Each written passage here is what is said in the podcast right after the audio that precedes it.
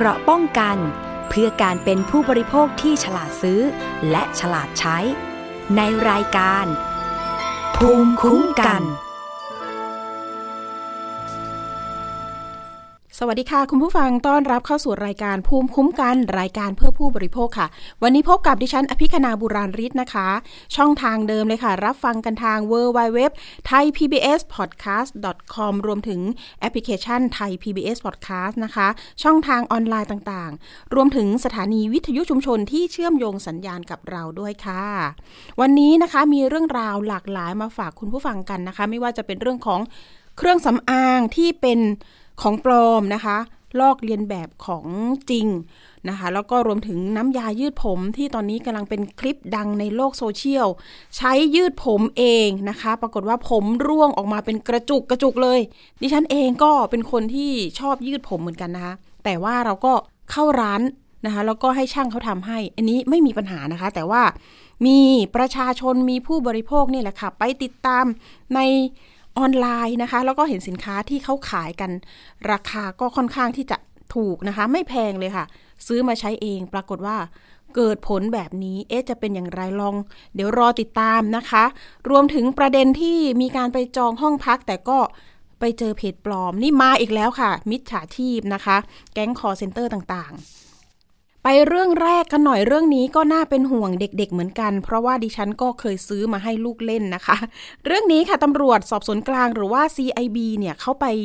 กวาดล้างจับกลุ่มสินค้าต้องห้าม ก็คือเป็นสินค้าห้ามขายค่ะ คุณผู้ฟังนั่นก็คือ ลูกโป่งวิทยาศาสตร์อันตรายต่อเด็กถึงตายได้ว่าอย่างนั้น โอ้นึกนึกภาพออกไหมคะ มันจะมีขายในร้านที่เป็นลักษณะร้านย้อนยุคหน่อยอะค่ะ ราคาไม่แพงชิ้นหนึ่ง5บาท 10 บาท นะคะ เรื่องนี้ต้องไปฟังกันหน่อยว่าเขาไปจับกลุ่มอย่างไรแล้วก็มันมีอันตรายแบบไหนนะคะ ทางตำรวจบกปคบหรือว่ากองบังคับการปราบปราม การกระทำความผิดเกี่ยวกับการคุ้มครองผู้บริโภคนี่แหละค่ะ ไปตรวจสอบที่จังหวัดสุราษฎร์ธานีค่ะ เป็นย่านตลาดนะคะ แล้วก็ไปเจอนางสาว เรียกว่าคนขายแล้วกัน ประจำร้านแห่งหนึ่ง ร้านค้านะคะในย่านตำบลตลาดอำเภอเมืองสุราษฎร์ธานี แล้วก็อีกจุดหนึ่งค่ะ มีสองจุดนะคะ ไปที่ตำบลท่าข้ามอำเภอพูนพิน จังหวัดสุราษฎร์ธานีเช่นกัน ก็ไปบอกข้อมูลว่า เอ๊ะ ร้านของคุณเนี่ยขายสินค้าที่ทางคณะกรรมการคุ้มครองผู้บริโภคเนี่ยมีคำสั่งห้ามนะคะ และห้ามให้บริการสินค้านั่นก็คือลูกโป่งวิทยาศาสตร์ หรือว่าลูกโป่งพลาสติก ข้อมูลทางด้านวิชาการหรือว่าทางข้อกฎหมายเขาบอกว่า เรื่องนี้นะคะ ผิดในเรื่องของการขายสินค้าที่ห้ามขาย ห้ามขายเรียกว่าลูกโป่งวิทยาศาสตร์หรือว่าลูกโป่งพลาสติกที่บอกไป ผู้ขายมีโทษจำคุกไม่เกิน 1 ปี หรือปรับไม่เกิน 2 0 0แสนบาท หรือว่าทั้งจำทั้งปรับ ผู้ผลิตและนำเข้ามีโทษจำคุกไม่เกิน 3 ปี หรือปรับไม่เกิน 4 0 0แสนบาท หรือว่าทั้งจำทั้งปรับวิโทษสูงเหมือนกันนะคะ พฤติการก็คือเจ้าหน้าที่ตำรวจทางปบกปคบนี่แหละค่ะ ลงพื้นที่ไปหลังจากได้รับการสืบสวนมา แล้วก็ข้อมูลเบาะแสนะคะ ทราบว่ามีการลักลอบขายลูกโป่งวิทยาศาสตร์ในพื้นที่ ถนนดอกนกตำบลตลาดอำเภอเมืองสุราษฎร์ธานีในแล้วก็อีกพื้นที่หนึ่งถนนตลาดใหญ่ตำบลท่าข้ามอำเภอพูนพิน สุราษฎร์ธานีเช่นกัน เจ้าหน้าที่จึงได้พรางตัวทำการล่อซื้อนะคะ ประมาณช่วงวันที่ 19 มกราคมที่ผ่านมา ได้ทำการตรวจสอบร้านค้าถนน ดอนนกตำบลตลาดนะคะพบของกลางในการกระทำความผิด จึงให้เจ้าหน้าที่แสดงตัวพร้อมบัตรข้าราชการ และจึงได้ทำการจับกลุ่มพร้อมของกลางนำส่งพนักงานสอบสวนที่สพเมืองสุราษฎร์ธานี เพื่อดำเนินคดีตามกฎหมายต่อไปค่ะ แล้วก็ต่อมาวันที่ 20 นะคะ ก็ได้มีการไปตรวจสอบร้านค้าในย่านตลาดใหม่ พบของกลางเช่นเดียวกันนะคะ ก็แจ้งข้อกล่าวหาไปค่ะ ว่าเป็นการกระทำความผิดนะ จึงให้เจ้าหน้าที่นี่แหละค่ะ ไปจับกลุ่มแล้วก็ยึดของกลางไว้เพื่อตรวจสอบต่อไปนะ แล้วก็แจ้งว่าเออเนี่ยมันขายไม่ได้ ของกลางเนี่ยจุดที่หนึ่งเขาบอกว่า สินค้าที่ห้ามขายนี่เป็นลูกโป่งวิทยาศาสตร์เนี่ยมีการยึดไว้ได้ประมาณ 4,744 ชิ้น แล้วก็จุดที่ 2 นะคะ ยึดไว้ 2,028 ชิ้น รวมมูลค่าของกลางประมาณ 30,000 บาท มีการเตือนภัยด้วยค่ะว่าทำไมถึงห้ามขายลูกโป่งวิทยาศาสตร์นะคะ ทางข้อมูลในเชิงวิชาการหรืออยเนี่ยเขาบอกว่า ลูกโป่งวิทยาศาสตร์ของเล่นยอดฮิตของเด็กๆ หลายยุคหลายสมัย เป็นสินค้าที่อันตรายต่อสุขภาพ ซึ่งอาจเป็นอันตรายถึงชีวิต ผู้ขายผู้ผลิต เข้าข่ายการกระทำความผิด ขายสินค้าที่คณะกรรมการคุ้มครองผู้บริโภค มีคำสั่งห้ามขาย และห้ามให้บริการสินค้าค่ะ เป็นคำสั่งที่ 9 ทับ 2558 เรื่องห้ามขายสินค้าที่เรียกว่าลูกโป่งวิทยาศาสตร์ และลูกโป่งพลาสติกนะคะ ใช้คำว่าหรือแล้วกันนะคะ ลูกโป่งวิทยวิทยาศาสตร์หรือลูกโป่งพลาสติกนั่นเอง ผู้ขายมีโทษจำคุกนะคะ ไม่เกิน 1 ปี ปรับไม่เกิน 2 0 0แสนหรือว่าทั้งจำทั้งปรับ ผู้ผลิตนะคะ หรือนำเข้ามีโทษจำคุกไม่เกิน 3 ปี ปรับไม่เกิน 4 0 0แสนบาท หรือทั้งจำทั้งปรับ ผู้ผลิตเนี่ยโทษจะสูงกว่าผู้ที่จำหน่ายด้วยนะคะ โอ้โห เรื่องนี้ต้องบอกพ่อค้าแม่ค้ากันนะคะว่า อย่านำมาขาย อย่างเมื่อก่อนเราไม่ทราบนะคะว่า เขาห้ามขายลูกโป่งวิทยาศาสตร์ ก็ซื้อมาค่ะเล่นสนุกสนุกแต่ว่าเวลาเราเป่าออกไปนะคะ มันจะแบบมีกลิ่น กลิ่นเหมือนพลาสติกจริง ๆนะคะ เคยซื้อล่าสุดมาเนี่ยชิ้นละ 10 บาท แต่พอเราเป่าบางบางชิ้นมันก็แห้งนะคะ ก็ใช้การไม่ได้เหมือนกัน ดังนั้นเรื่องนี้งดเลยค่ะ บอกผู้ปกครองนะคะ ว่าอย่าซื้อมาให้ลูกเล่นนะคะ เพราะว่ามันมีสารอันตรายด้วยนะคะ ฝากเตือนกันหน่อยเรื่องนี้ค่ะ ไปเรื่องต่อไปกันหน่อยเรื่องนี้ก็ต้องพึงระวังเหมือนกันคนที่ชอบซื้อของออนไลน์ ของถูกๆ ส่วนมากเนี่ยจะเป็นเครื่องสำอาง ซึ่งตอนนี้นะคะทางปคบร่วมกับออยทำงานเชิงรุกมากๆค่ะ ไปจับเครือข่ายผลิต และจำหน่ายเครื่องสำอางต้องห้าม หรือว่าเครื่องสำอางเถื่อน แต่ล่าสุดที่เราเห็นเนี่ยไปจับโรงงานลูกชิ้นด้วย อันนี้คือทางรายการเราก็นำเสนอไปแล้วเนาะแต่เรื่องนี้เนี่ยต้องมาบอก สาวๆกันหน่อยว่า ต้องระมัดระวัง เพราะว่ามีคนที่นำน้ำยายืดผมไปใช้นะคะ แล้วก็ผมร่วงเป็นกระจุกกระจุกเลย ปรากฏว่าคลิปนี้ก็ดังในโลกโซเชียลเลยค่ะ แล้วก็ตำรวจปคบกับอยก็โอ้โหมองว่า เอ๊ะ อันตรายแล้วล่ะ ร้านค้านี้อยู่ไหนนะคะ ที่มาที่ไปเนี่ยนะคะ ภาพคลิปที่เป็นหญิงสาวคนหนึ่งมีการออกนะคะ ออกคลิปนี้เนี่ยในเพจ Facebook ของ อยากดังเดี๋ยวจัดให้รีเทิร์น มีการโพสต์ภาพวิดีโอของผู้บริโภค ใช้ผลิตภัณฑ์น้ำยายืดผม แล้วผมหลุดร่วงเป็นจำนวนมาก ประกอบกับเจ้าหน้าที่ตำรวจ กองบังคับการ 4 นะคะ กองบังคับการปราบปรามการกระทำความผิด เกี่ยวกับการคุ้มครองผู้บริโภค หรือว่าบกปคบนี่เลยค่ะ ได้รับเรื่องร้องเรียนจากทางสำนักงานคณะกรรมการอาหารและยาหรือว่าออยและรวมถึงบริษัทที่นำเข้าผลิตภัณฑ์น้ำยายืดผม ยี่ห้อนี้ด้วยนะคะ ก็มีการร้องเรียนกันด้วยอ่าบอกว่าอยากให้ไปตรวจสอบการจำหน่ายน้ำยายืดผมปลอมยี่ห้อดังกล่าว ผ่านแพลตฟอร์ม TikTok จำนวนสองร้านค้า มีการลงพื้นที่นะคะ ไปตรวจสอบในช่วงของต้นเดือนมกราคมที่ผ่านมา เจ้าหน้าที่ตำรวจได้มีการไปกับออยค่ะนำหมายค้นของสารแขวงบางบอน เข้าไปตรวจสอบนะคะ ค้นสถานที่จัดเก็บ แล้วก็กระจายสินค้าในพื้นที่แขวงบางบอน เขตบางบอนกรุงเทพมหานครนี้เอง ผลการตรวจค้นนะคะ พบผู้ดูแลสถานที่หนึ่งคน จึงตรวจยึดเครื่องสำอางปลอมไว้ ซึ่งไม่มีเลขที่ใบรับจดแจ้ง และไม่แสดงฉลากภาษาไทยด้วยค่ะจำนวน 15 รายการ รวมถึงตรวจยึดของกลางจำนวนทั้งหมดเนี่ยประมาณสักหมื่นสามพันกว่าชิ้น รวมมูลค่าก็3 0 0แสนกว่าบาท มีการส่งข้อมูลส่งหลักฐานนี่เลยค่ะ ให้ทางพนักงานสอบสวนเนี่ยนำไปดำเนินคดีต่อไป นอกจากนี้ค่ะ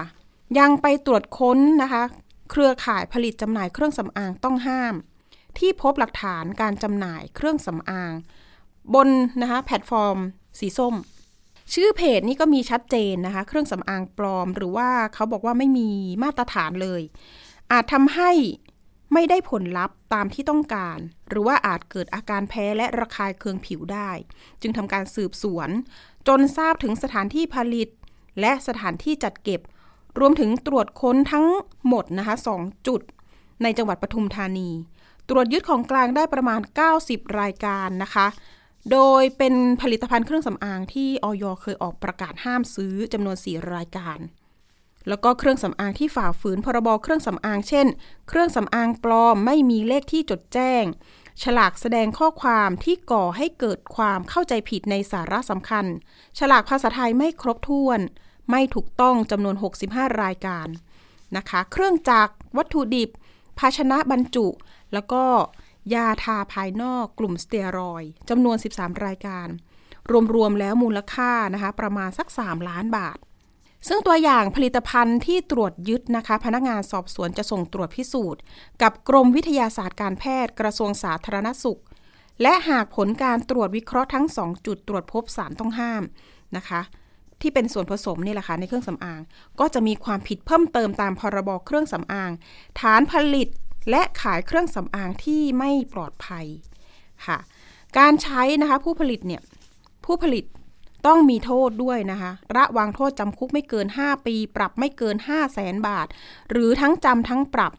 ส่วนผู้ขายนะคะ มีโทษจำคุกไม่เกิน 3 ปี ปรับไม่เกิน 3 0 0แสนบาท หรือว่าทั้งจำทั้งปรับ ทางด้านเภสัชกรวีรชัย นนวชัย รองเลขาธิการคณะกรรมการอาหารและยา ก็มีการเตือนนะคะว่า ของกลางเหล่านี้เนี่ยทางออยได้ประกาศชื่อ เป็นเครื่องสำอางต้องห้าม ห้ามนำเข้าแล้วก็ขายด้วยนะคะ เพราะว่าผลิตภัณฑ์ดังกล่าวเนี่ยมีส่วนผสมของสารสเตียรอยด์ปารอด กรดเรทิโนอิก ที่ออยสั่งห้ามใช้เด็ดขาดเลยนะคะ แล้วก็แจ้งเตือนประชาชนหลายครั้งนะคะ เพราะสารเหล่านี้เป็นอันตรายต่อร่างกาย แม้จะส่งผลเร็ว แต่เมื่อใช้ไประยะหนึ่ง จากผิวที่ดูขาว ก็จะกลายเป็นดำคล้ำ มีภาวะผิวบาง เกิดฝ้าถาวร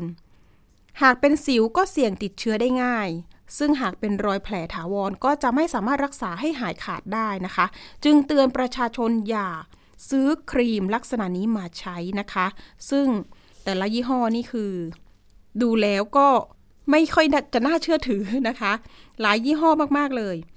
แต่ทีนี้เนี่ยทางท่านรองอยนะคะ ก็บอกว่า ให้ซื้อครีมยี่ห้อที่มีความน่าเชื่อถือ และได้รับการจดแจ้งถูกต้องจากทางอยเท่านั้น นอกจากนี้นะคะยังเตือนภัยประชาชนควรระมัดระวังก่อนซื้อผลิตภัณฑ์ต่างๆ โดยเฉพาะผลิตภัณฑ์ที่จำหน่ายผ่านแพลตฟอร์มออนไลน์ ควรตรวจสอบอย่างถี่ถ้วน อย่าหลงซื้อเพียงเพราะเห็นแก่ราคาสินค้าที่ถูกกว่าท้องตลาด หรือการอวดอ้างสรรพคุณที่ให้ผลเกินจริงนะคะ อย่างเช่น ขาวไวผอมไวยืดผมตรงนะคะโอ้โห อันนี้ต้องระมัดระวังฝากเตือนกันด้วย แล้วก็ถ้าเกิดว่าใครมีเบาะแส ไปเจอการโฆษณาสินค้าที่เกินจริง ก็สามารถแจ้งไปได้นะคะ สายด่วนอย1556 หรือว่าปคบสายด่วน 1135 นั่นเองค่ะ แล้วก็ไปอีกที่หนึ่งได้ ตำรวจสอบสวนกลาง CIB นั่นเอง 1195 ก็แจ้งเบาะแสกันได้นะคะ ตอนนี้ก็มีการบูรณาการทำงานร่วมกันอย่างเชิงรุกจริง ๆ นอกจากตรวจสอบเครื่องสำอางแล้วนะคะ อาหารการกินก็สำคัญเนาะลูกชิ้นอย่างนี้ไม่ได้มาตรฐาน แล้วก็มีการเรียนแบบยี่ห้อต่างๆ ด้วย ผู้บริโภคต้องระวังแค่ไหน ต้องสังเกตแบบไหนกัน ดิฉันว่าต้องรอบด้านเลยค่ะ ซื้อของต้องดูให้ดีๆนะคะ ไม่ไม่เห็นกับของถูกเนาะอย่างที่คุณหมอบอกไป เอาละค่ะเรื่องต่อไปอยากจะเตือนภัยกันหน่อย เรื่องนี้เราเคยนำมาเตือนกันบ้างแล้ว แต่ก็จะเป็นอีกเพจหนึ่งที่โดนปลอม ปลอมเพจ Facebook หลอกจองที่พัก หลอกโอนเงินจองที่พักนั่นเอง เวลาที่เราจะไปเที่ยวที่ไหนเนี่ย ก็จะเซิร์ชดูในอินเทอร์เน็ตใช่ไหมคะ ว่าที่ไหนมี pool villa ราคา ถูกหรือว่าที่ไหนโอเคบ้างนะคะ ก็นำมาเปรียบเทียบราคากันก่อน จริง ๆ เนี่ยผู้เสียหายที่เป็นผู้บริโภคที่จะไปท่องเที่ยวเนี่ยมีการหาข้อมูลกันก่อนนะคะ แต่ส่วนมากก็จะหาใน Facebook นี่แหละ ปรากฏว่าไปเจอเพจปลอมนะคะ เรื่องนี้ เพจปลอมอยู่ที่ไหนอย่างไร ตอนนี้นะคะ เจ้าของเพจดังกล่าวที่เป็นตัวจริง อยู่ที่หัวหินค่ะ จังหวัดประจวบคีรีขันธ์อยากจะออกมาเตือนภัยจังเลย เพราะว่าตอนนี้เนี่ยเพจโดนปลอมไปอย่างมากมายเลยทีเดียวรวมถึงมีผู้เสียหายมาโวยวายคิดว่าเพจเนี่ยเป็นคนที่ช่อโกงนะคะ ปรากฏว่าเขาก็อยากออกมาชี้แจง มิจฉาชีพค่ะ ปลอมเพจที่หัวหิน หลอกโอนเงินจองที่พัก กรณีนี้นะคะ มีผู้เสียหายมาร้องเรียนกับรายการของเราด้วยเช่นกัน ว่าถูกหลอกโอนเงินจองที่พักย่านหัวหินแต่ว่าไปเจอเพจปลอม เพราะว่ามามารับทราบทีหลังเนาะการโอนเงินของลูกค้าเนี่ยเขาบอกว่าเพจดังกล่าวเนี่ยโฆษณา โปรโมทโปรโมชั่นโอ้โหดิบดีเลย เป็นพูเวนล่าสามารถพักได้ถึง 20-25 คน ทีนี้เนี่ยเขาก็สนใจที่จะไปพักต้นปีที่ผ่านมา มีการเรียกเก็บเงินนะคะ บ้านดังกล่าวเนี่ยหลังประมาณสัก 20,000 บาท ทางมิจฉาชีพเนี่ยบอกว่าต้องมีค่ามาจำหนึ่งหมื่นบาทนะ ต้องโอนเลย เขาก็โอนไปค่ะ เป็นบัญชีบุคคล ทีนี้เนี่ยสักพักหนึ่งมิจฉาชีพก็แชทกลับมาอีกนะคะว่า ต้องจ่ายค่าค่าประกันค่ะ ขอค่าประกันอีก 5,000 บาท ซึ่งทีนี้ทางกลุ่มลูกค้านะคะนักท่องเที่ยวนี่ก็เอ๊ะ ค่าประกันเนี่ยส่วนมากเขาจะเก็บตอนที่ไปเจออยู่ที่หน้างาน หน้าที่พักเลย ถึงจะเก็บค่าประกันเขาก็เอะค่ะ เอะใจ เอะใจหรือเอะใจ เอ๊ะไม่น่าจะใช่แล้วนะก็เลยไปค้นหาข้อมูลว่า จริง ๆ แล้วเพจดังกล่าวเนี่ย มันจริงหรือปลอม สุดท้ายมาทราบว่าเป็นเพจปลอมนั่นเองค่ะ จริง ๆ หลายคนที่ไม่ได้ search ดูข้อมูลหรืออะไรเนี่ย ก็ไปเจอเพจจริงนะคะ ก็มีการโทรไปต่อว่าบ้างอะไรบ้างว่าเออเนี่ยฉันโอนเงินไปแล้วนะ ปรากฏว่ายังไงเรื่องนี้เดือดร้อนไปถึงเอเจนซี่นะคะเจ้าของเพจ ก็อยากจะออกมาเตือนภัยรวมถึงชี้แจงข้อเท็จจริงนะคะว่า โอ้โห ตอนนี้โดนมิจฉาชีพปลอมเพจค่ะ คุณผู้ฟัง เยอะเหลือเกินไม่ไหวแล้วนะคะ ก็อยากจะไปแจ้งความร้องทุกข์กันด้วย รวมถึงอยากปิดเพจปลอมนั้นด้วยจะทำอย่างไรดี เอาละค่ะ เรามีสายของคุณอายอยู่ในสายกับเราเป็นเอเจนซี่แล้วก็เป็นเจ้าของเพจดังกล่าวนะคะ สวัสดีค่ะคุณอายคะ สวัสดีค่ะ ค่ะ คุณอายอยากจะให้เล่าเหตุการณ์หน่อย เพจของเราชื่ออะไรแล้วก็ไปทราบตอนไหนว่ามีลูกค้าเนี่ยถูกหลอกคะเพจของอายชื่อเพจลิสเตย์ pool villa ค่ะ ค่ะ อยู่ที่หัวหินชะอำปรานบุรี ทราบเรื่องประมาณช่วงเดือนธันวาคมค่ะค่ะ มีลูกค้าเป็นผู้เสียหายเนี่ยที่เขาโอนเงินไปกับมิจฉาชีพโทรเข้ามาแจ้งทางเพจ ว่ามีเพจปลอมของลิสเตย์เกิดขึ้นนะคะ และเขามีการเรียกเก็บเงินที่มันโอเวอร์มากกว่าเราเนี่ย เท่าไหร่ยังไงคะเอ่อในส่วนของการเก็บเงินนะคะ ทางเพจมิจฉาชีพเขาจะมีการขายในราคาที่เท่ากันกับตัวบ้านจริง ๆ เลย แล้วก็อ๋อชำระมัดจำในเลทห้าสิบเปอร์เซ็นของราคาบ้านค่ะ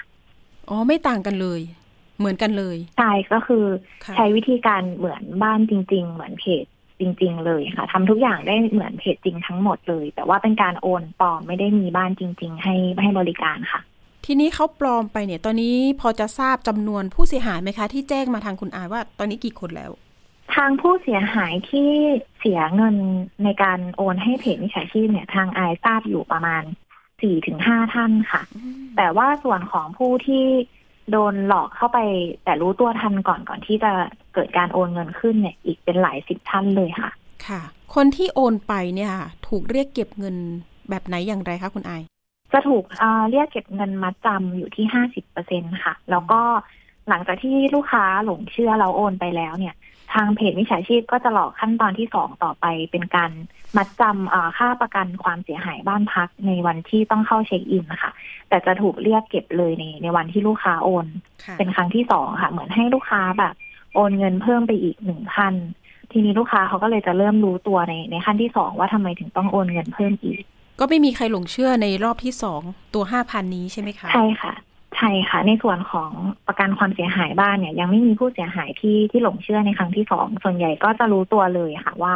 ว่าน่าสงสัยอ่าอาจจะเป็นมิจฉาชีพ แล้วก็เริ่มค้นหาเพจลิสเตจริง ๆ ของเราค่ะค่ะ แล้วก็ตรวจสอบติดต่อเข้ามาที่เพจว่าเป็นเพจปลอมใช่ไหมประมาณนี้ค่ะ ค่ะ คุณอาย แล้วในหน้าเพจของเราเนี่ยมีลูกค้าต่อว่าเราไหมคะอ๋อมีค่ะค่อนข้างเกือบทุกวันเลยสำหรับอืมลูกค้าที่บางท่านอาจจะยังไม่เข้าใจว่า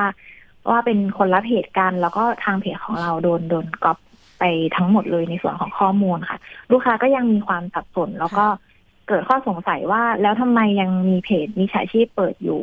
ไม่โดนปิดไปค่อนข้างนานแล้วนะคะอ๋อส่วนมากเนี่ย ผู้เสียหายจะต่อว่าเราแบบไหนอย่างไรคะเอ่อประมาณว่าทำไมถึงยังปล่อยให้มีเพจมิจฉาชีพเอ่อ ขายบ้านหลอกลูกค้าอยู่ทางทางเพจเราไม่สามารถที่จะดำเนินการใด ๆ ได้เลยเหรอคะประมาณเนี้ยค่ะอ๋อทำไมไม่ปิดเพจสักทีคะหรืออะไรแบบนี้ใช่ไหมคะใช่ค่ะทุกวันนี้ก็คือยังเปิดอยู่เอ่อใช่ค่ะ โปรไฟล์ของปลอมนี่คือจะเป็นสีดำดำดำใช่แล้วก็ค่ะเขียนเป็ว่านโปรไฟ Risk ล์สีดำริสสเตชันพูวิลล่ารวมบ้านพูวิลล่าค่ะเป็นหัวหินชะอำอันนี้ก็คือชื่อเราเป๊ะๆเหมือนกัน ชื่อเราเป๊ะๆเหมือนกันเลยค่ะ ทีนี้ทางเพจจริงของของทางไอเนี่ย ก็เลยต้องมาเปลี่ยนชื่อเพิ่มเพิ่มคำว่าเพจหลักเข้าไปอ๋อให้ลูกค้าไม่ไม่เกิดความสับสนอีกทีหนึ่งจะได้เป็นการแยกให้ชัดเจนเพิ่มขึ้นนะคะ ตอนนี้เพจจริงจะมีคำว่าเพจหลักอยู่ด้วย แล้วก็ภาพโปรไฟล์เป็นอะไรคะถ้าโปรไฟล์ของเราจะเป็นเอ่อหน้าปกสีขาวเลยค่ะค่ะ แล้วก็มีพร้อมเบอร์โทรอยู่ในในหน้าโลโก้เลยค่ะโบเบอร์โทรนี่จะเป็นของคุณอายโดยตรง อันนี้บอกได้เลยหรือใช่เปล่าค่ะคะเบอร์โทรสังเกตได้ แจ้งได้เลยค่ะแจ้งเป็นได้เป็นเบอร์สาธารณะเลยใช่ค่ะ เบอร์นี้เลยไหมคะ ที่เราโทรไปใช่ค่ะเป็นเบอร์นี้เลยค่ะ ค่ะ คุณอายบอกได้เลยค่ะ ให้คุณอายบอกดีกว่า ค่ะศูนย์เก้าหนึ่งเจ็ดสี่หนึ่งสี่ห้าเก้าเจ็ดค่ะอ่าเป็นเบอร์เพจโทรเช็คลิสก่อนเตย์เลยค่ะ โทรเช็คก่อนได้ค่ะ คุณผู้ฟังนะคะ ว่าใช่เจ้าของเพจจริงหรือไม่ แต่ว่า อะโจรไม่โจรไม่เอาเบอร์เราไปหรอก เพราะว่าเดี๋ยวเงินไม่ถึงเขานะคะ อะแล้วใช่ค่ะเพจหลักเนี่ยแหละค่ะ มีคนกดถูกใจเท่าไหร่คะตอนนี้ยอดฟอลโล่อยู่ที่ประมาณหนึ่งหมื่นสี่อ่าหนึ่งหมื่นสี่พันค่ะ แต่ของปลอมนี่คือมีคนถูกใจ2.3หมื่นนะคะ ผู้ติดตามใช่ค่ะ23,000คน23,000คนนะคะ คุณผู้ฟัง อันนี้ของปลอมที่ดิฉันเข้าไปดูตอนนี้ แล้วก็มีคำโฆษณาของเพจปลอมนะคะ บอกว่าด่วนลูกค้าท่านใดที่จองเดือนนี้ส่วนลด 30%สนใจทักแชทด่วนค่ะนะคะ อันนี้คือปลอมนะคะ คุณอายบอกหน่อยว่า ทางเพจหลักเพจจริงเนี่ยมีการจัดโปรโมชั่นลดราคาอะไรไหมคะ ในส่วนของอาตัวบ้านเพจจริง ๆ เนี่ย จะไม่ได้มีโปรโมชั่นลดราคาค่ะ ยิ่งถ้าเป็นบ้านติดทะเลวันเสาร์หรือหยุดยาวเนี่ย ยิ่งไม่มีทางที่จะมีโปรโมชั่นเอ่อส่วนลดราคาใดๆได้นอกเหนือจากราคามาตรฐานที่ขายเท่ากันเหมือนกันทุกหลังทุกเพจนะคะค่ะ แล้วการจ่ายค่ามัดจำเนี่ยก็คือ จ่ายแบบไหนอย่างไรรวมถึงค่าประกันมีหลักเกณฑ์ยังไงคะ คุณอาย โดยปกติจะมัดจำอยู่ที่ประมาณ 50ถึง60เปอร์เซ็นของราคาบ้านพักในวันนั้นๆค่ะค่ะ ในส่วนของค่าประกันความเสียหายเนี่ย ลูกค้าจะชำระในวันเข้าพัก ถ้าเกิดไม่มีอะไรเสียหายทางบ้านก็จะคืนเงินเต็มจำนวนในวันเช็คเอาท์ค่ะ ค่ะ ก็คือไม่ต้องโอนก่อนใช่มาไม่จ่ายมีการหน้างานเรียกเก็บก่อนก่อนอืที่มลูกค้าจะถึงบ้านค่ะ นี่แหละค่ะ ให้คุณผู้ฟังให้คุณลูกค้าสังเกตนะคะไม่เรียกเก็บเงินก่อน ถ้าเรียกเมื่อไหร่นะคะ รวมถึงบัญชีเป็นบัญชีบุคคล อันนั้นต้องเอะใจได้แล้วถูกไหมคะ ใช่ค่ะ ของคุณอายเป็นบัญชีบริษัทไหมคะชื่อบัใช่ญชีค่ะ ของไอายเป็นชื่อบัญชีบริษัทของเพจเลยค่ะอืมจะไม่ใช่บัญชีส่วนบุคคลนะคะ ชัดเจน อันนี้บอกบอกชื่อบัญชีได้ใช่ไหมคะ เป็นชื่ออะไรเอ่ย บัญชีจะเป็นคร่าวๆลิสเต property เลยค่ะอ๋อชื่อของตรงกันกับใบจดทะเบียนของทางเพจเลยนะคะค่ะ ตอนนี้ คุณอาอยากจะแบบสื่อสารไปถึงเจ้าหน้าที่ที่เกี่ยวข้องยังไงว่าเอ้ยขอให้ปิดเพจหน่อย แต่คุณอาก็แจ้งไปแล้วใช่ไหมคะ หรือยังไง ใช่ค่ะ มีการดำเนินการไปแล้วค่ะ แจ้งไปที่ Facebook ปะคะค่ะมีแจ้งไปที่ Facebook ด้วย แล้วก็ส่งหนังสือแจ้งไปยังกระทรวงดิจิทัลนะคะ อืม นานหรือยังคะคุณอาย ประมาณหนึ่งอาทิตย์แล้วค่ะ ยังไม่มีอะไรตอบกลับมาเนาะใช่ค่ะ ยังไม่มีคืบหน้าใดๆเข้ามานะคะ ค่ะ แล้วได้แจ้งความออนไลน์ไหมคะตำรวจไซเบอร์อะไรเงี้ยค่ะ ทางเรากำลังเดินเรื่องเข้าแจ้งความที่ตำรวจไซเบอร์เหมือนกันเร็วๆนี้น่าจะได้เรื่องเพิ่มเติมมากขึ้นนะคะ ค่ะ คุณอาอยากจะแจ้งเตือน แล้วก็ใช้พื้นที่ตรงนี้บอกทางประชาชนหรือว่าลูกค้าหน่อยค่ะว่า เพจจริงเพจปลอมรวมถึงการเตือนภัยครั้งนี้ที่เราเจอเนี่ย เราเป็นอย่างไรแล้วก็เนี่ยแหละค่ะอยากจะเร่งรัดให้เจ้าหน้าที่ที่เกี่ยวข้องเนี่ยช่วยเหลืออย่างไรบ้างค่ะเอออยากจะฝากเตือนให้ออผู้บริโภคทุกๆท่านเลยนะคะ ตรวจสอบเลขบัญชีแล้วก็ใบจดทะเบียนของ ทางเพจทุกเพจที่ทำการซื้อขายค่ะ เนื่องจากช่วงนี้มีฉาชีพค่อนข้างเยอะ แล้วก็มีการปลอมแม้กระทั่งบัญชีม้า หรือว่าใบจดทะเบียนจริง ๆ ตัวใบจดทะเบียนจริง ๆ จะต้องตรวจสอบได้มี QR code ที่ชัดเจนสแกนแล้วเอ่อขึ้นข้อมูลที่ถูกต้องทั้งหมดนะคะค่ะในส่วนนี้คืออยากให้ผู้หน่วยเอ่อหน่วยงานที่เกี่ยวข้องทั้งหมดช่วยดำเนินการเดินเรื่องในส่วนนี้นิดนึงเพราะว่ามันกระทบต่อภาพลักษณ์การท่องเที่ยวของ ของบ้านพูวิลล่าที่พักแล้วก็เอ่อธุรกิจเศรษฐกิจทั้งหมดเลยนะคะทำให้ลูกค้าหรือว่าคนเนี่ยไม่ค่อยอยากจะท่องเที่ยวหรือว่าจองที่พักกันสักเท่าไหร่ค่อนข้างที่จะกระทบกระเทือนค่อนข้างสูงนะคะอืมเพจของคุณอายนี่เคยเจอแบบนี้มาก่อนไหมคะ เป็นครั้งแรกเลยค่ะ ที่มีมิจฉาชีพของไอที่กอบเพจของไอไปนะคะ แต่ในส่วนของเพื่อนๆที่อยู่ใน พูวิลล่าเดียวๆกันเนี่ยก็จะมีเพจอื่นๆอีกที่โดนก๊อปไปค่อนข้างอีกหลายเพจมากเลยค่ะมิจฉาชีพมาในทุกรูปแบบเลย ทั้งก๊อปของเอเจนต์เอง หรือว่าก๊อปของตัวเจ้าของบ้านที่ที่เป็นเจ้าของบ้านจริง ๆ เองก็เพจหลาย ๆ เพจที่มิจฉาชีพสร้างเนี่ยดูค่อนข้างยากมาก ปลอมแปลงค่อนข้างเนียนมาก ๆ เลยนะคะ แทบจะดูไม่ออกแยกไม่ค่อยได้เลย ถ้าเราตรวจสอบไม่ถี่ถ้วนมากพอนะคะเบื้องต้นคือถ้าเป็นบ้านพักแบบติดทะเล มันไม่มีทางที่จะมีโปรโมชั่นลดราคาได้ได้เยอะมากถึงสามสิบเปอร์เซ็นอย่างแน่นอนนะคะ นั่นน่ะสิ ตอนนี้บอกถึงภัยออนไลน์เนี่ย มิจฉาชีพมันไม่หยุดเลยนะคุณอายเนาะเพราะว่าตอนนี้ยิ่งจับเท่าไหร่ก็ยิ่งเยอะนะคะ โดยเฉพาะภาพภาพนิ่งที่เราใช้อะค่ะ เอ๊ะเราจะป้องกันยังไงดีคุณอาย ที่มันจะเป็นลิขสิทธิ์ของเรา หรือจะต้องแบบปั๊มตราสัญลักษณ์หรือเพิ่มตรงไหนไปได้บ้างตอนนี้มีมาตรการเพิ่มเติมไหม ในการป้องกันออตอนนี้ก็คือพยายามที่จะใส่ลายน้ำที่เป็น contact ที่สามารถติดต่อได้จริงกับทางเพจจริง ๆ นะคะเอ่อเป็นเบอร์โทรหรือว่าเป็น LINE add official ต่าง ๆ เนี่ย ลงไปเป็นลายน้ำตามตามรูปภาพหรือ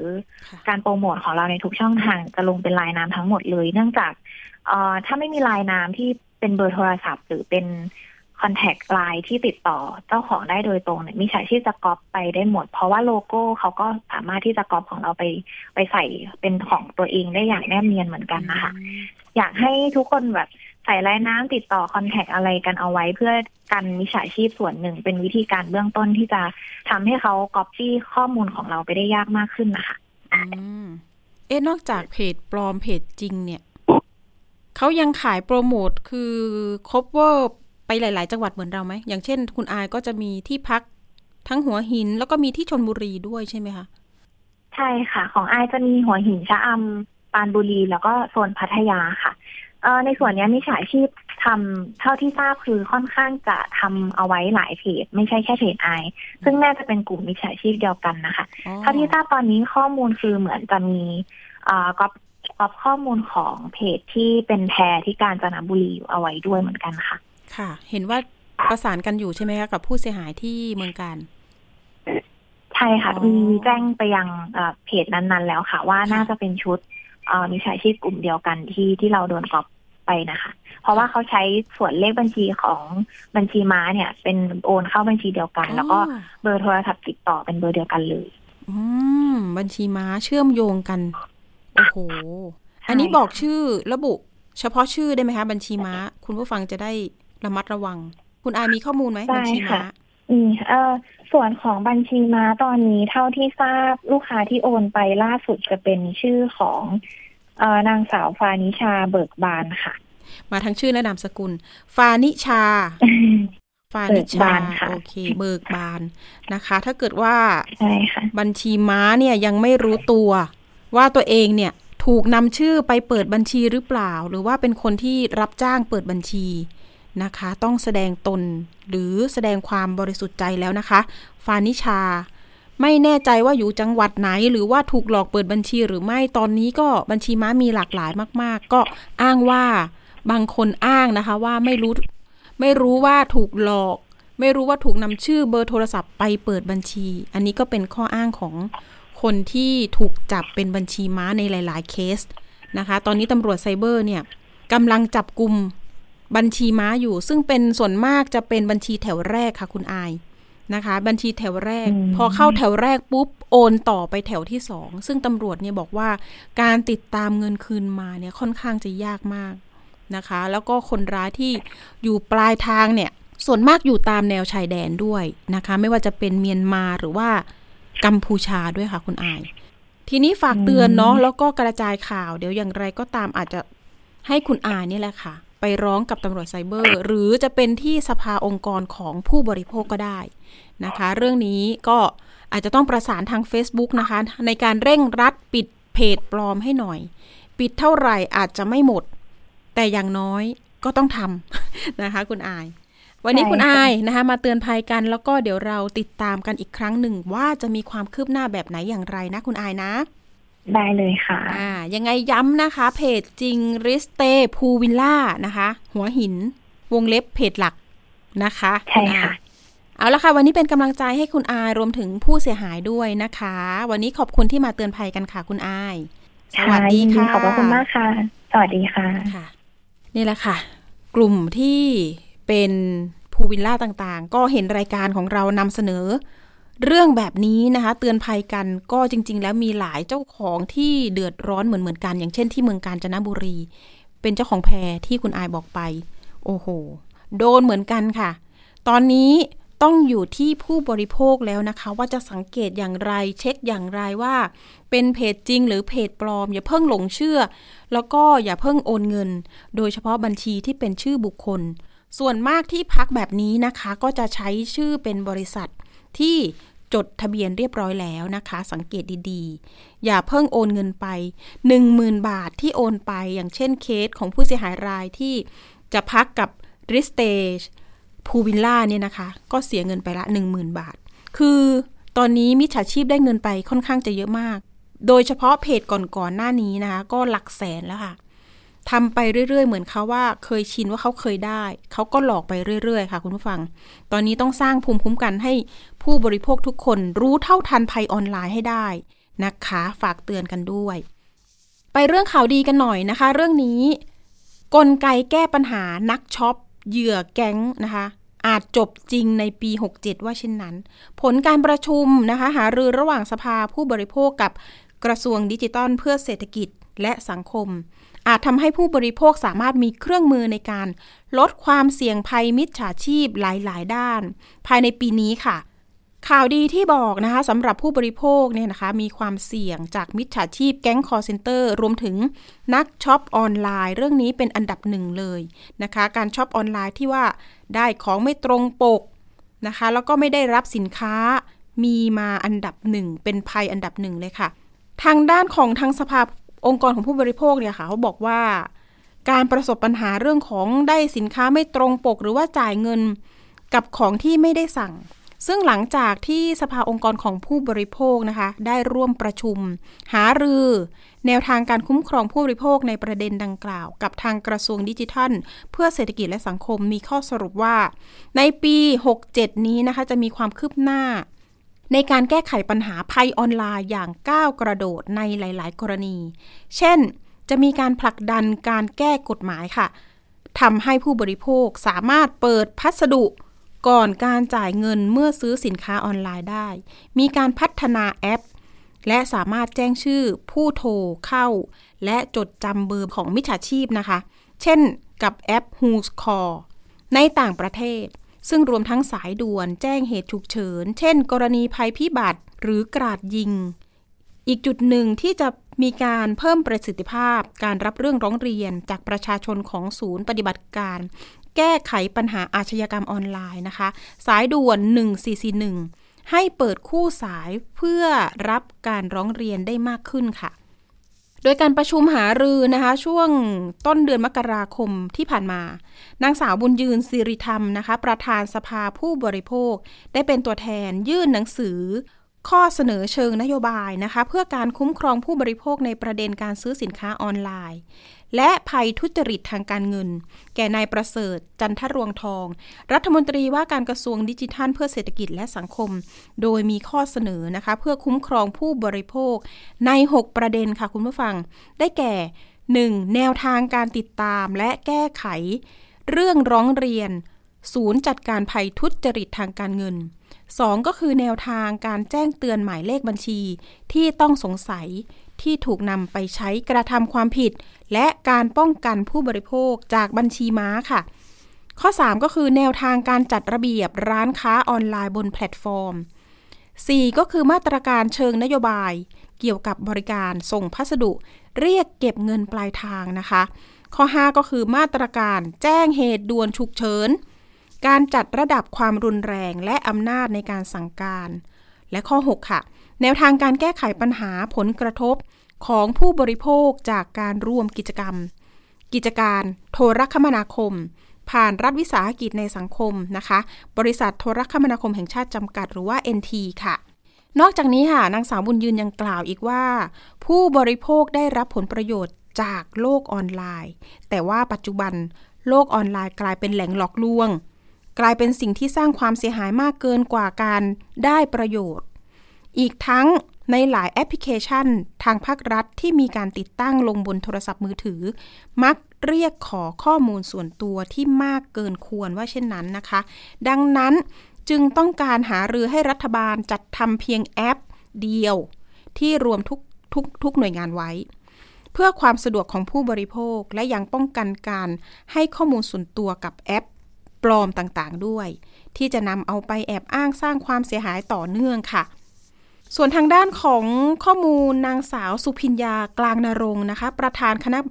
อนุกรรมการด้านสื่อสารโทรคมนาคม และเทคโนโลยีสารสนเทศ สภาผู้บริโภค ให้ความเห็นเรื่องนี้นะคะ เพิ่มเติมก็บอกในประเด็นการผลักดันของรัฐบาล จัดทำแอปค่ะ ที่รวมทุกหน่วยงานไว้ว่า รัฐบาลควรเพิ่มระบบป้องกันให้มากขึ้น เช่น การสร้างแอปที่เป็นรูปแบบอย่างเดียวกับ Who's Call ที่ใช้สำหรับระบุหมายเลขโทรศัพท์ที่ไม่รู้จัก ซึ่งสามารถแจ้งได้ทันทีว่าใครโทรเข้ามาเพื่อป้องกันมิจฉาชีพมากขึ้นนะคะทำให้แอปดังกล่าวมีฐานข้อมูลจำนวนมาก แต่แอปดังกล่าวเป็นของบริษัทสัญชาติไต้หวัน ดังนั้นจึงมีความเห็นว่ารัฐควรจัดทำแอปในลักษณะเดียวกันเพื่อยกระดับการป้องกันภัยมิจฉาชีพ ในส่วนของการร้องเรียนนะคะ คุณสุพิญญาเสนอว่า ควรมีเลขหมายที่ผู้เสียหายสามารถกดเบอร์เดียว แล้วแก้ปัญหาภัยทุจริตทางการเงินได้ทันที หรือการแจ้งเตือนทันทีเมื่อเกิดเหตุฉุกเฉิน ซึ่งจะเป็นประโยชน์มากกว่านะคะการตามแก้ไขปัญหาในภายหลัง เรื่องนี้นะคะมาดูข้อมูลของคุณ อิทธิบูลอ้นวงศากันหน่อย รองเลขาธิการสภาผู้บริโภคก็ให้ข้อมูลเรื่องนี้นะคะว่า การที่กระทรวงดีนะคะมีในส่วนของการจัดตั้งศูนย์ปฏิบัติการแก้ไขปัญหาอาชญากรรมออนไลน์หรือว่า Anti Online Scam Operation Center หรือว่า AOC ผ่านเบอร์ 1441 นั้นนะคะ ซึ่งเป็นศูนย์บริการแบบเบ็ดเสร็จณจุดเดียว สามารถช่วยอายัดบัญชีของมิจฉาชีพให้แก่ผู้บริโภคได้ทันที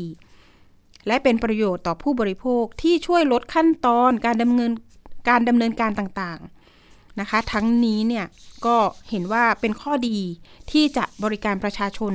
แบบเบ็ดเสร็จแล้วก็รวดเร็วไม่ต้องไปรอนะคะว่าเอ๊จะต้องแจ้งธนาคารต้องไปเอาใบแจ้งความอะไรต่างๆ นานา ซึ่งที่ผ่านมาเนี่ยจะเห็นปัญหาที่ผู้บริโภคหรือว่าผู้เสียหายเนี่ยร้องเรียนเข้ามาเยอะมากเนาะขณะเดียวกันนะคะ ทางรัฐมนตรีดีเนี่ยก็บอกข้อมูลในเรื่องของการตั้งศูนย์ขึ้นมาเนี่ยสายด่วน 1441 ก็บอกว่ามีผู้ร้องเรียนมากถึง 3,000 รายต่อวัน แต่พบปัญหาคือมีคู่สายซ้อน เพราะแต่ละสายมีการพูดคุยเพื่อแก้ปัญหานั้นเนี่ยใช้เวลานานนะคะ ดังนั้นปัจจุบันได้แก้ไขปัญหาด้วยการเพิ่มคู่สาย เพื่อให้สามารถช่วยเหลือผู้บริโภคได้อย่างรวดเร็ว และมีประสิทธิภาพมากขึ้น ส่วนประเด็นแอปนะคะ ทางภาครัฐ จะช่วยแจ้งเตือน ให้เหมือนแอป Whoscall นั้นอยู่ระหว่างการดำเนินการ ทั้งนี้มีการทำงานร่วมกับคณะกรรมการ กิจการกระจายเสียงกิจการโทรทัศน์ และกิจการโทรคมนาคม หรือว่ากสทชกองบัญชาการตำรวจสืบสวน สอบสวนอาชญากรรมทางออนไลน์ด้วยนะคะ หรือว่าบชสอทนั่นเอง จริง ๆ แล้วทำงานร่วมกับแพลตฟอร์มต่างๆ ด้วย ไม่ว่าจะเป็น Shopee Lazada โดยมีการขึ้นข้อมูลและบัญชีของมิจฉาชีพ รวมถึงประวัติอาชญากรรม เพื่อเป็นข้อมูลและแจ้งเตือนผู้บริโภค โดยคาดว่าจะเริ่มใช้ภายในปี 2567 นี้ค่ะนอกจากนี้ยังไกลว่า มาตรการเชิงนโยบายเกี่ยวกับบริการส่งพัสดุ แบบเก็บเงินปลายทางนะคะ หรือว่า COD ได้มีการหารือร่วมกับทางสำนักงาน คณะกรรมการคุ้มครองผู้บริโภคหรือว่าสคบเพื่อผลักดันกฎหมายให้เปิดก่อนจ่ายนะคะเปิดก่อนจ่ายได้ รวมถึงเพิ่มระยะเวลาการเก็บเงินกับบริษัทขนส่งไว้ก่อน 3 วัน ทั้งนี้อยู่ระหว่างขั้นตอนของสคบในการร่างกฎหมายและสำหรับแนวทางการจัดระเบียบร้านค้าออนไลน์นะคะ บนแพลตฟอร์มนั้น ทางสพธอหรือว่าสำนักงานพัฒนาธุรกรรมทางอิเล็กทรอนิกส์นะคะ ETDA ได้เริ่มประกาศให้ผู้ขายต้องจดทะเบียนร้านค้าเพื่อแสดงตัวตน พร้อมกับพระราชเนี่ยแหละค่ะตามข้อมูลที่มีข้อกฎหมายนะคะบังคับใช้ หรือว่าเรียกสั้นๆเนาะกฎหมายคุมแพลตฟอร์มดิจิทัล เพื่อนำไปสู่การสร้างความมั่นใจและปลอดภัยแก่ผู้บริโภคในการซื้อสินค้าทางออนไลน์ค่ะ คุณผู้ฟัง เรื่องนี้ต้องมาดูว่าปีนี้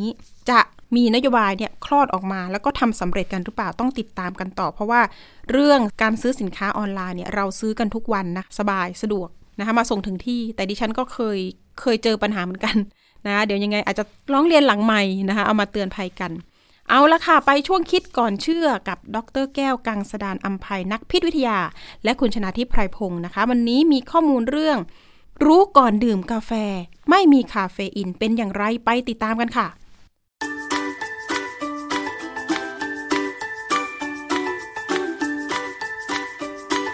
ช่วงคิดก่อนเชื่อ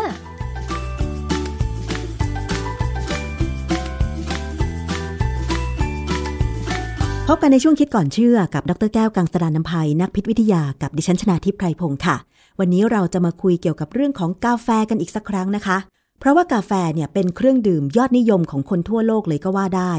คนที่ชอบดื่มกาแฟเนี่ยนอกจากมีกลิ่นหอมมีรสชาติที่ดี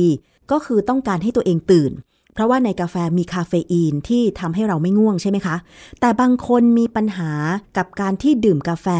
แล้วนอนไม่หลับหรือว่าใจสั่น โดยเฉพาะมีปัญหากับผู้สูงอายุหรือว่าผู้หญิงท้อง แต่ว่าบางคนที่ชอบกลิ่นกาแฟ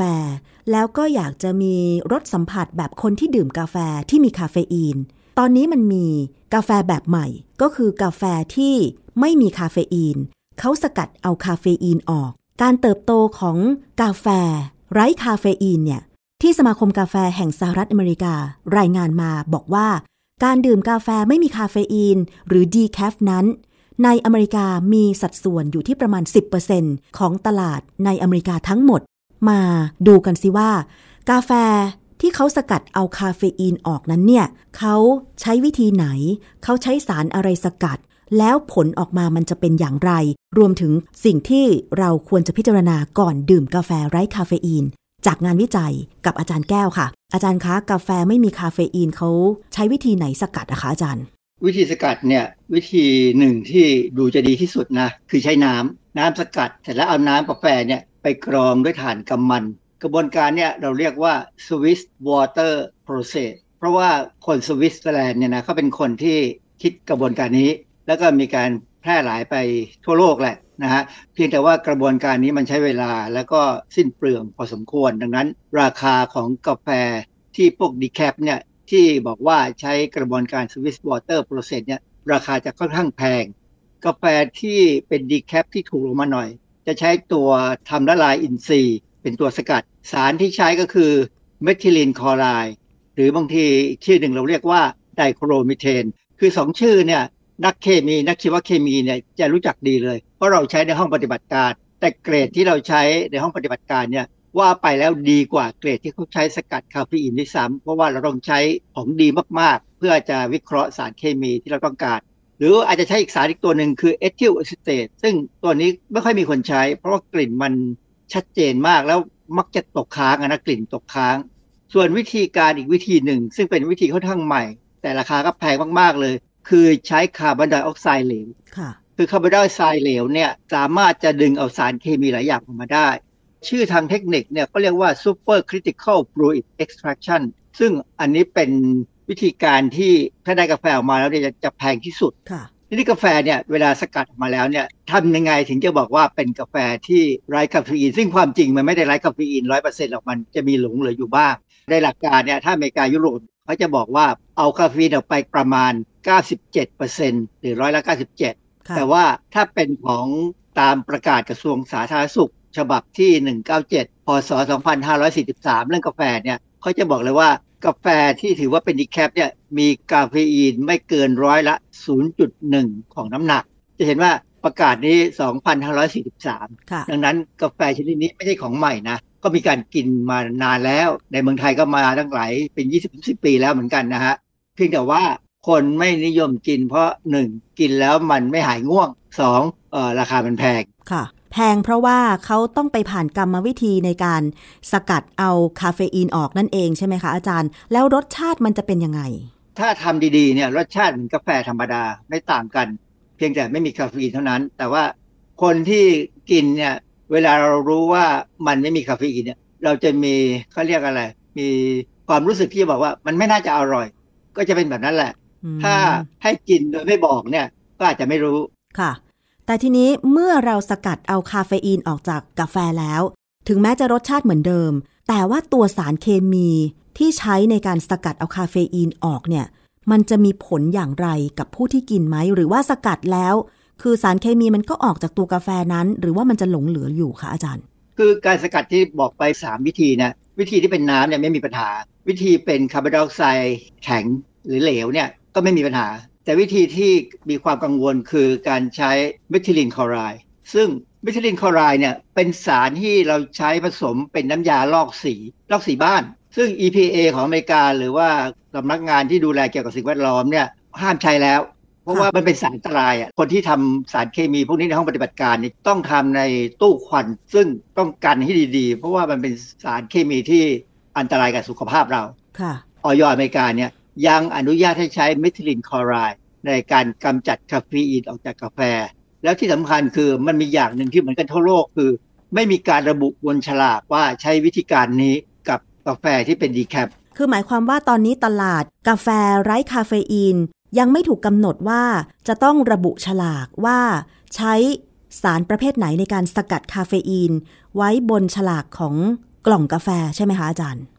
แต่ว่าจะเป็นมีบางยี่ห้อนะที่เขาใช้ Swiss Water เนี่ยเขาระบุเลยว่ากาแฟเขาเนี่ยเอาคาเฟอีนออกโดยใช้ Swiss Water ซึ่งมันเป็นการโฆษณา เพราะว่าถ้าเมื่อไหร่ก็ตามเป็นสวิสวอเตอร์เนี่ยราคามันจะแพงมากคือกาแฟสำเร็จรูปธรรมดาเนี่ยนะสมมติขวดละ 200 บาทเนี่ยที่เป็นดีแคปก็จะ5 600โอ้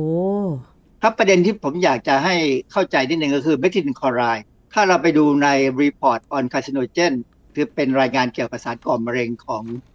US National Toxicology Program เนี่ยเขาให้ข้อมูลเลยนะว่า จัดเป็นสารก่อมะเร็งในมนุษย์ โดยอาศัยหลักฐานที่มีการศึกษาในสารทดลอง เพียงแต่ว่าข้อมูลระบาดวิทยาเนี่ยยังมีแล้วแต่ยังไม่พอ แล้วยังไม่มีการบอกว่าระดับเท่าไหรของเมทิลินคลอไรด์ในอาหาร จึงจะก่อมะเร็งในมนุษย์ค่ะอีกหน่วยงานหนึ่งคือ IARC ที่เรารู้จักดีพอสมควรเนี่ยก็กล่าวว่าเมทิลินคลอไรด์เนี่ยก่อมะเร็งในสัตว์ทดลอง ที่ปอดที่ตับที่ตับอ่อนเต้านมและต่อมน้ำลาย แล้วก็เป็นพิษต่อตัวอ่อนในท้องไอ้เนี่ยคือปัญหาคือสิ่งหนึ่งที่เขากังวลของคนที่ดื่มกาแฟไร้คาเฟอีนคือคนท้องค่ะ เราจะบอกว่าคนท้องเนี่ยไม่ควรดื่มกาแฟเลยใช่ไหมใช่แต่คนบางคนนี่ดื่มกาแฟมาตลอดอะ แต่พอท้องแล้วจะให้ให้เขาเลิกดื่มเนี่ยเป็นเขาก็ไปพยาไม่ยามได้เลี่ยงไปดื่ม decaf แต่ปรากฏว่า decaf เนี่ยคือมันเป็นไปไม่ได้ที่จะเอาคาเฟอีนเนี่ยออกไปจากกาแฟทั้งร้อยเปอร์เซ็นต์ยากมาก ยกเว้น ถ้าเป็น Swiss Water เนี่ยนะรู้สึกว่าออกได้หมดนะฮะอืมแต่ว่าถ้าเป็นเมทิลินคลอไรด์เนี่ยบางครั้งเนี่ยยังหลงเหลือ และที่สำคัญคือไอ้เจ้าเมทิลินคลอไรด์เนี่ยบางทีมันตกค้างได้ อาจารย์คะแล้วสารเคมีอย่างเมทิลินคลอไรด์ถ้ามันตกค้างในกาแฟที่สกัดเอาคาเฟอีนออกไม่หมดเนี่ยมันจะมีกลิ่นหรือว่าส่งผลยังไงกับคนดื่มไหมคงยากที่จะสัมผัสกับกลิ่นได้เพราะว่ากาแฟมีกลิ่นแรงอยู่แล้ว นะฮะค่ะเมทิลินคลอไรด์เนี่ยความจริงมีกลิ่นเฉพาะผมจำได้ คือผมเคยใช้เนี่ยผมจำได้ แต่ว่าคนทั่วไปที่ไม่ใช่นักวิทยาศาสตร์จะไปจำได้ยังไงใช่ไหมฮะกลิ่นของมันเป็นยังไงฉุนฉุนๆไหมหรือ มันจะทำลายระบบทางเดินหายใจอะไรอย่างนี้ไหมคะพอทำลายนะทำลายทางเดินหายใจนะฉุนแสบคือเมทิลินคลอไรด์ที่สกัดเอาคาเฟอีนในกาแฟออกมันมีโอกาสตกค้างแบบนี้ หน่วยงานที่กำกับดูแล อย่างเช่นออยของประเทศต่างๆ นี่เขามีปฏิกิริยายังไงว่าจะต้องดูแลให้ปลอดภัยอะคะอาจารย์เขาก็มีความเชื่อว่าผู้ผลิตจะระเหยเอามันออกไปได้หมด แต่ว่าก็มีหน่วยงานหนึ่งเป็น NGO ของสหรัฐอเมริกาเนี่ยหน่วยงานนี้ชื่อ Clean Label Project Clean Label ก็คือฉลากที่ดูสะอาดอะเขาทำงานคล้ายๆ กับมูลนิธิเพื่อผู้บริโภคบ้านเรานี่แหละ เอาสินค้าเนี่ยมาตรวจสอบ เขามีเอกสารในเว็บชื่อ More Methylene Chloride เมื่อเดือนกุมภาพันธ์ ปี 2022 เขารายงานผลการวิเคราะห์เมทิลินคลอไรด์ในกาแฟ decaf หลายยี่ห้อ โดยใช้ห้องปฏิบัติการทางเคมีวิเคราะห์ ที่ได้รับการรับรองมาตรฐานจากรัฐบาลอเมริกานะฮะ ผลปรากฏว่าพบเมทิลินคลอไรด์ในกาแฟ decaf บางยี่ห้อ ซึ่งมีผลการทดสอบในภาพรวมเนี่ยสูงกว่าระดับที่เคยทดสอบหลายปีก่อน 10ถึงร้อยเท่า ค่ะ แต่ว่าระดับเนี่ยนะ ก็ยังต่ำกว่าขีดจำกัดตามกฎระเบียบทั้งหมดที่มีในสหรัฐอเมริกา คืออเมริกาเนี่ยเขาตั้งว่ามีได้ไม่เกินเท่าไหร่เท่าไหร่ คือเป็นที่รู้กันนะว่ามนุษย์เนี่ยเรามีความทนกับสารพิษได้ในระดับหนึ่งในความเป็นจริงเนี่ยทนได้เพราะว่าเราสามารถจะขับมันออกไปได้ทำลายได้ด้วยตับไต แต่นั่นหมายความว่าคนนั้นเป็นคนที่ปกตินะสุขภาพดี คนที่สุขภาพไม่ดีตับไม่ดียิ่งกินเหล้านี่แหละ อาจจะขับมันออกไปไม่ได้ก็ได้ แต่ว่าถ้าเป็นผู้หญิงท้องล่ะอาจารย์ คือเขากินกาแฟเป็นหนึ่งแก้วสองคนได้รับนะคะอาจารย์ แล้วเด็กในท้องเนี่ย มันจะมีผลอะไรไหมมันมีงานวิจัยเกี่ยวกับเรื่องนี้ไหมคะก็เมื่อกี้ผมเล่าให้ฟังแล้วว่า IARC เนี่ยเขามีข้อมูลว่าเมทิลินคลอไรด์เนี่ยถ้าให้กับสัตว์ทดลองที่ท้องเนี่ยมันไปถึงตัวอ่อนด้วย คือเราไม่มีข้อมูลเกี่ยวกับคนหรอก เพราะว่าเราทดลองในคนไม่ได้ แต่ในสัตว์เนี่ยมันไปมีผลกับตัวอ่อนในท้องสัตว์อืมเช่นหนูเนี่ย ดังนั้นเนี่ยมันก็น่ากังวลนะเพราะว่าบางครั้งเนี่ยอย่างสารเมทิลินคลอไรด์เนี่ยกว่าที่จะกำจัดจากร่างกายเนี่ยบางครั้งก็สะสมได้ เราไม่แน่ใจว่าคนท้องที่ชอบกาแฟมากๆเนี่ยเขาดื่มดีแคปวันละกี่แก้วค่ะคือเราบอกว่า3ามสี่แก้วน่ะกำลังดีอะเฮ้ไม่ว่ากัน แต่บางคนต้องกาแฟเกือบตลอดเวลานะถึงจะทำงานได้ค่ะ ถ้าใครจะกินกาแฟ decaf หรือไม่มีคาเฟอีนเนี่ยควรจะเลือกซื้อในแบบที่ใช้น้ำในการกรอง หรือว่า Swiss Water Process แล้วก็ใช้คาร์บอนไดออกไซด์เหลวในการสกัดเอาคาเฟอีนออก แต่ว่าในเมืองไทยทั้งสองแบบนี้มีขายไหมคะ ที่เป็นคาร์บอนไดออกไซด์เหลวเนี่ยผมยังไม่เห็นนะ แต่ถ้าเป็น Swiss Water มีซื้อออนไลน์ได้บนแพลตฟอร์มใหญ่ ๆ แต่ประเด็นที่สำคัญคือเราจะไว้ใจได้ไหมว่า คนที่เอามาขายบนบนแพลตฟอร์มบนออนไลน์เนี่ยเอาอันที่เป็น Swiss Water จริงมา เพราะว่าพวกนี้ไม่ได้ขึ้นทะเบียนนะค่ะใช่ไหมกาแฟที่ขายออนไลน์เนี่ย หรือสินค้าหลักขายออนไลน์เนี่ยบางอย่างเนี่ยไม่ได้ขึ้นทะเบียนกับ อยนั่นน่ะสิแล้วอีกอย่างหนึ่งคือตอนนี้ยังไม่มีการบังคับฉลากใช่ไหมว่าจะต้องระบุด้วยว่าใช้วิธีการสกัดคาเฟอีนออกจากกาแฟด้วยวิธีไหนใช่ไหมคงอีกนานแต่ว่าตามร้านที่เป็นซูเปอร์มาร์เก็ตใหญ่ๆนะที่ขายฝรั่งนะหรือที่ขายคนมีสตังค์อะนะน่าจะมีขายนำเข้ามาจากเมืองนอกแล้วมีการระบุ ซึ่งถ้าเกิดว่าคนแก่กับคนท้อง ยังคงติดรสชาติของกาแฟอยู่ อาจารย์คิดว่ามันจะมีทางเลือกอื่นไหมนอกจากกาแฟที่สกัดเอาคาเฟอีนออกเนี่ยค่ะ ในอนาคตน่าจะมี เพราะว่ามันมีงานวิจัยแล้วว่าเขาสามารถคัดเลือกสายพันธุ์กาแฟที่มีคาเฟอีนต่ำมากๆ เออในปี 2004 เนี่ยมีรายงานว่ากาแฟชนิดหนึ่งที่มียีนสร้างคาเฟอีนเนี่ย มันมันบกพร่อง คือจริง ๆ มันเป็นข้อไม่ดีของกาแฟใช่ไหมว่าเป็นกาแฟที่ไม่มีคาเฟอีน เอามาทำกาแฟใครจะดื่มค่ะใช่ไหมดื่มแล้วมันไม่หายง่วงอะเขาไปพบว่ามีสายพันธุ์หนึ่งมันบกพร่องพอบกพร่องปั๊บเนี่ยคือเวลาต้นกาแฟเขาผลิตผลกาแฟเนี่ยจะมีการสร้างคาเฟอีน แต่บังเอิญสายพันธุ์เนี่ยมันสร้างน้อยมาถึงเจ้าสารตัวหนึ่งเรียกว่าทีโอโบรมีนจากทีโอโบรมีนเนี่ยจะมีการสร้างเป็นคาเฟอีน แต่ปรากฏว่าเอนไซม์เขาไม่มีก็เลยมีทีโอโบรมีนสะสมอยู่ ทีโอโบรมีนเนี่ยปกติเราจะเจอในโกโก้หรือชานะ พอมันเป็นกาแฟสายพันธุ์เนี่ยเขาก็พยายามจะพัฒนาอยู่ที่บราซิลเนี่ยมีสถาบันใหญ่เลย พัฒนากาแฟนี้แล้วตั้งชื่อว่า Decaffito นะฮะซึ่งอีกหน่อยอาจจะมีมาขายบ้านเรา เพราะว่าเขาตั้งใจว่าจะต้องทำขายทั่วโลก เพราะว่าอืมมันมีตลาด แล้วมันจะเป็นยังไงคะ ถ้าเกิดสะสมทีโอโบรมีนแทนเนี่ยค่ะ คือถ้ามีมากๆ แล้วคนนั้นเป็นคนที่ขับทีโอโบมินออกช้าเนี่ยมีอาการช็อกได้นะ เคยพูดถึงผู้หญิงคนหนึ่งเขาไปซื้อโกโก้ บอกเอาชงเข้มข้นไอ้คนชงก็ชงให้เต็มที่เลยปรากฏว่าเขาเกิดอาการไม่ดีเลย ต้องไปหาหมอเขายังไม่มีรายงานว่ากาแฟที่เป็นกาแฟที่ไม่มีคาเฟอีนเนี่ยที่เป็นต้นต้นกาแฟจริงๆเนี่ยจะมีทีโอโบมินสูงเนี่ยจะสูงขนาดที่เป็นอันตรายไหมค่ะดังนั้นถ้ามีการขึ้นทะเบียนที่ไหนก็ตามเนี่ยเราอาจจะต้องลองมองดูว่ามีการศึกษาหรือวิเคราะห์ทีโอโบมีนว่าเป็นอันตรายเปล่าทีโอโบมีนเนี่ยนะ ถ้าอยู่ในอาหารให้หมาให้แมวกินนะตายนะอืมตายทันทีเลย เพราะฉะนั้นเนี่ยทางเลือกของผู้บริโภคที่ยังชื่นชอบ รสชาติกาแฟกลิ่นหอมๆอยู่ แต่ว่าอาจจะมีปัญหาเกี่ยวกับเรื่องของการรับคาเฟอีน ทางเลือกที่หนึ่งก็คือกินกาแฟที่ไม่มีคาเฟอีนด้วยการสกัดออก แต่ต้องเป็นวิธีที่สกัดโดยสารที่ปลอดภัยก็คือ ใช้น้ำหรือว่าใช้สารคาร์บอนไดออกไซด์เหลว ซึ่งตอนนี้ก็อาจจะต้องหาข้อมูลเยอะหน่อย ไม่ว่าจะเป็นยี่ห้อ หรือว่าราคาที่อาจจะแพงขึ้นใช่ไหมคะอาจารย์ แล้วควรจะหลีกเลี่ยงวิธีการที่ใช้เมทิลีนคลอไรด์สกัดเอาคาเฟอีนออกด้วยใช่ไหมอาจารย์ คือความที่เขาไม่ติดฉลากไว้ไง เราก็ไม่รู้ใช่เพราะฉะนั้นคิดว่าจำเป็นต้องดื่มกาแฟที่ไม่มีคาเฟอีนเนี่ยค่ะถ้าคิดว่าลงทุนไหวเนี่ย ผมเชื่อได้ว่ามีขายแน่คืออะไรก็ตามที่มีคนต้องการมีคนนำมาขายได้แน่นะ บริษัทที่นำเข้ากาแฟใหญ่ๆเนี่ยเขานำเข้ามาแน่ๆ แต่ว่ามันจะแพง วิธีอีกอันหนึ่งก็คือ ไม่ดื่มได้ไหมอมลูกอมได้ไหมลูกอมกาแฟส่วนใหญ่ เป็นลูกอมกลิ่นกาแฟอืมไม่ใช่คาเฟอีนนะเป็นลูกอมกลิ่นกาแฟ ยกเว้นลูกอมบางอย่างที่นำเข้าจากอินโดนีเซียเนี่ย มีกาแฟจริง ๆ เลย เข้มข้นด้วยค่ะ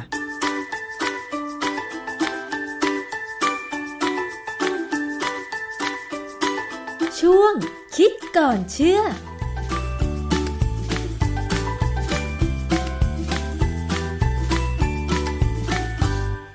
ขอบคุณข้อมูลจากคิดก่อนเชื่อมาก ๆ ค่ะ วันนี้หมดเวลาสำหรับอภิคณาแล้วนะคะ เจอกันวันพุธหน้าเวลาเดิม วันนี้สวัสดีค่ะ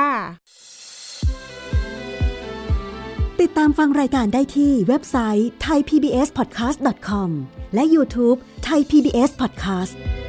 ฟังทางแอปพลิเคชัน Thai PBS Podcast Spotify Google Podcast Podbean SoundCloud และ Apple Podcast กดติดตามเป็นเพื่อนกันทั้ง Facebook Twitter Instagram และ YouTube Thai PBS Podcast แค่ฟังความคิดก็ดังขึ้น